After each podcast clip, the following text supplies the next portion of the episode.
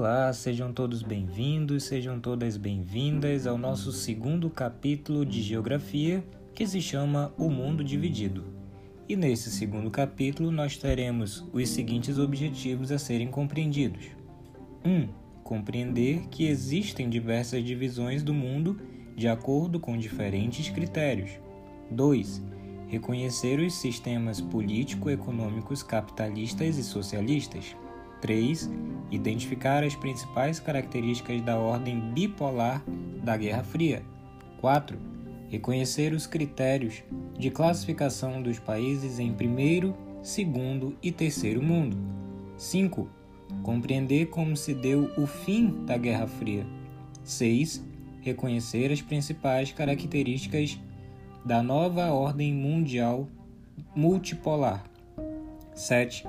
Identificar as mais recentes formas de regionalização do espaço mundial. Vejam, senhoras e senhores, que esses foram os respectivos objetivos que estão se preparando para ao longo do nosso segundo capítulo, que inicia logo na sua página 26 do livro. Acompanhe comigo a leitura.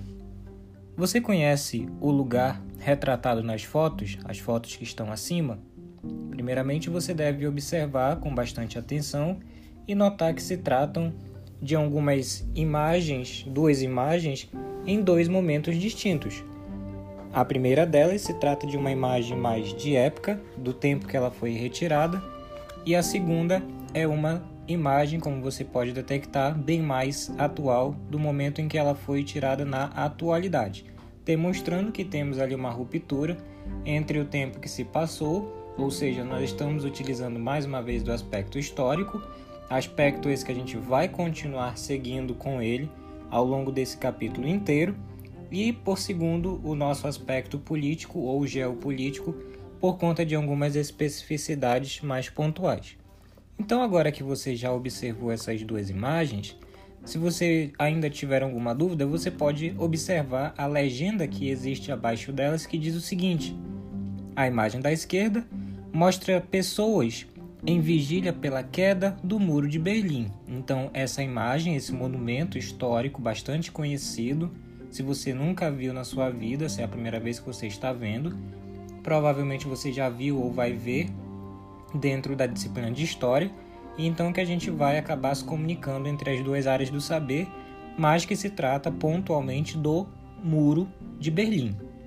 Isso daí em 1989, em frente ao portão é, de Brandemburgo e à direita em 2018, quase 30 anos após a queda do muro, né? Isso daí em 2018, então nós já estamos em 2021, então você já vê que já passou um certo tempinho.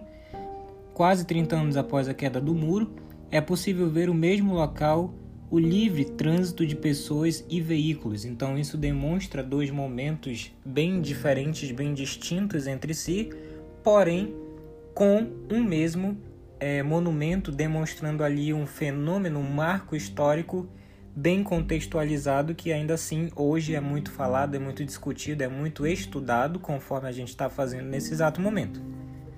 Então, continuando aqui no texto mais abaixo, né, então você já olhou, já conseguiu identificar e agora já sabe do que se trata. E aí partimos para a segunda colocação, em sequência. Elas comparam o mesmo ponto na cidade de Berlim na década de 1980 e atualmente, né? só confirmando aquilo que a gente acabou de ver. Há uma grande construção na primeira, é, na primeira foto que não há na segunda. Você sabe por que motivo essa construção foi feita? Outra pergunta: o que ela dividia? Por que foi derrubada? É interessante que a gente sempre fale, sempre pontue esses motivos, porque é de extrema importância, porque você pode olhar um monumento desse, aliás, pode olhar, observar qualquer um outro monumento que nós temos aqui na cidade de Manaus, em outros estados, em outros países, como é o caso, né, que a gente está falando do Muro de Berlim, obviamente que não se trata do Brasil. E aí a gente olhando somente aquele aspecto monumental, a gente, na maioria das vezes, quer saber por qual motivo, ou pelo menos deveríamos saber, porque isso faz parte do nosso conhecimento, saber por qual motivo aquele monumento se encontra ali. Ele tem geralmente uma questão simbólica por trás dele, né, simbolizando alguma coisa, algum fenômeno, algum acontecimento, alguém que fez alguma coisa considerada de relevância bem grande, né? Enfim, esse daí não foge à regra. Então, por isso que essas perguntas são extremamente necessárias para você já ir pensando nesses nessas duas imagens, que na verdade se trata da mesma, né, o mesmo monumento, apenas retratado em momentos distintos, um de época e um bastante atual. Continuando no segundo parágrafo, provavelmente você já ouviu falar no Muro de Berlim, né? Esse muro nem sempre existiu, na verdade, ele foi construído depois da Segunda Guerra Mundial, ali em 1939 até 1945, né? Um períodozinho de, de acompanhamento com relação à sua construção. E após é, esse grande conflito, né, e se tratando da questão da Segunda Guerra Mundial, a cidade alemã foi dividida em áreas, né, sendo uma delas a capitalista, de um lado, sob o domínio predominantemente estadunidense, e a outra parte foi a socialista, dominada pelos soviéticos. Mas essa divisão ela não ocorreu apenas na Alemanha, né, que é o aspecto central do, da, do posicionamento desse monumento.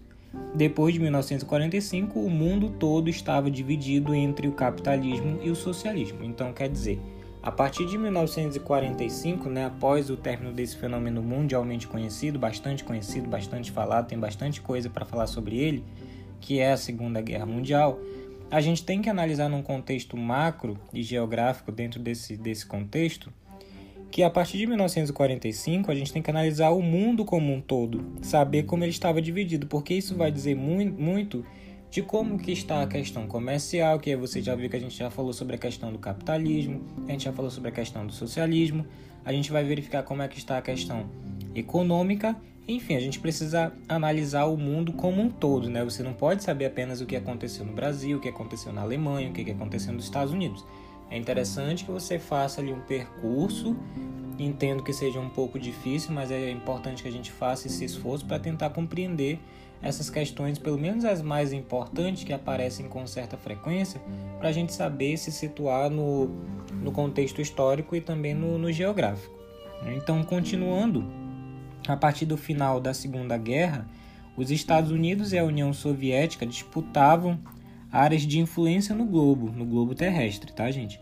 E por possuírem grande potencial bélico, e é quando eu falo potencial bélico, você pode até fazer uma anotação ou então pelo menos de preferência já começar a aprender a se situar com essas palavras.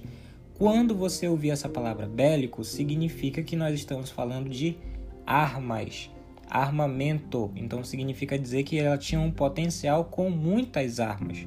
Isso aí é uma característica marcante e também muito fundamental.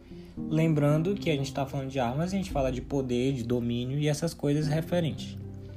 Então, se nós tínhamos esse grande potencial bélico, então criou-se um período de grandes tensões. Obviamente, se você tem ali países que estão melhor armados do que você, você fica, claro, ali o nervoso, apreensivo. Então, dessa mesma maneira acontecia com os países que viam toda aquela situação de um poderio bélico, né, com armas.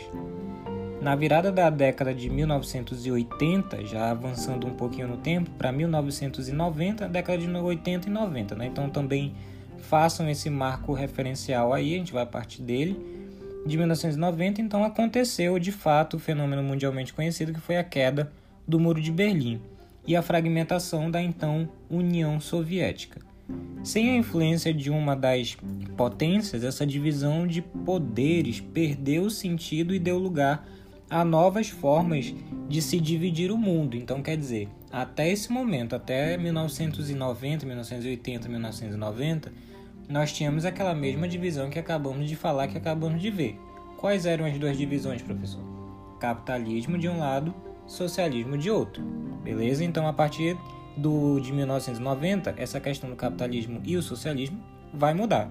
Não vai ser mais somente essas. Por mais que elas ainda tenham e passaram ali um bom período, né, tendo bastante influência sobre as demais. Então, esses são alguns pontos que a gente vai abordar nesse capítulo. Espero que você acompanhe ele junto comigo.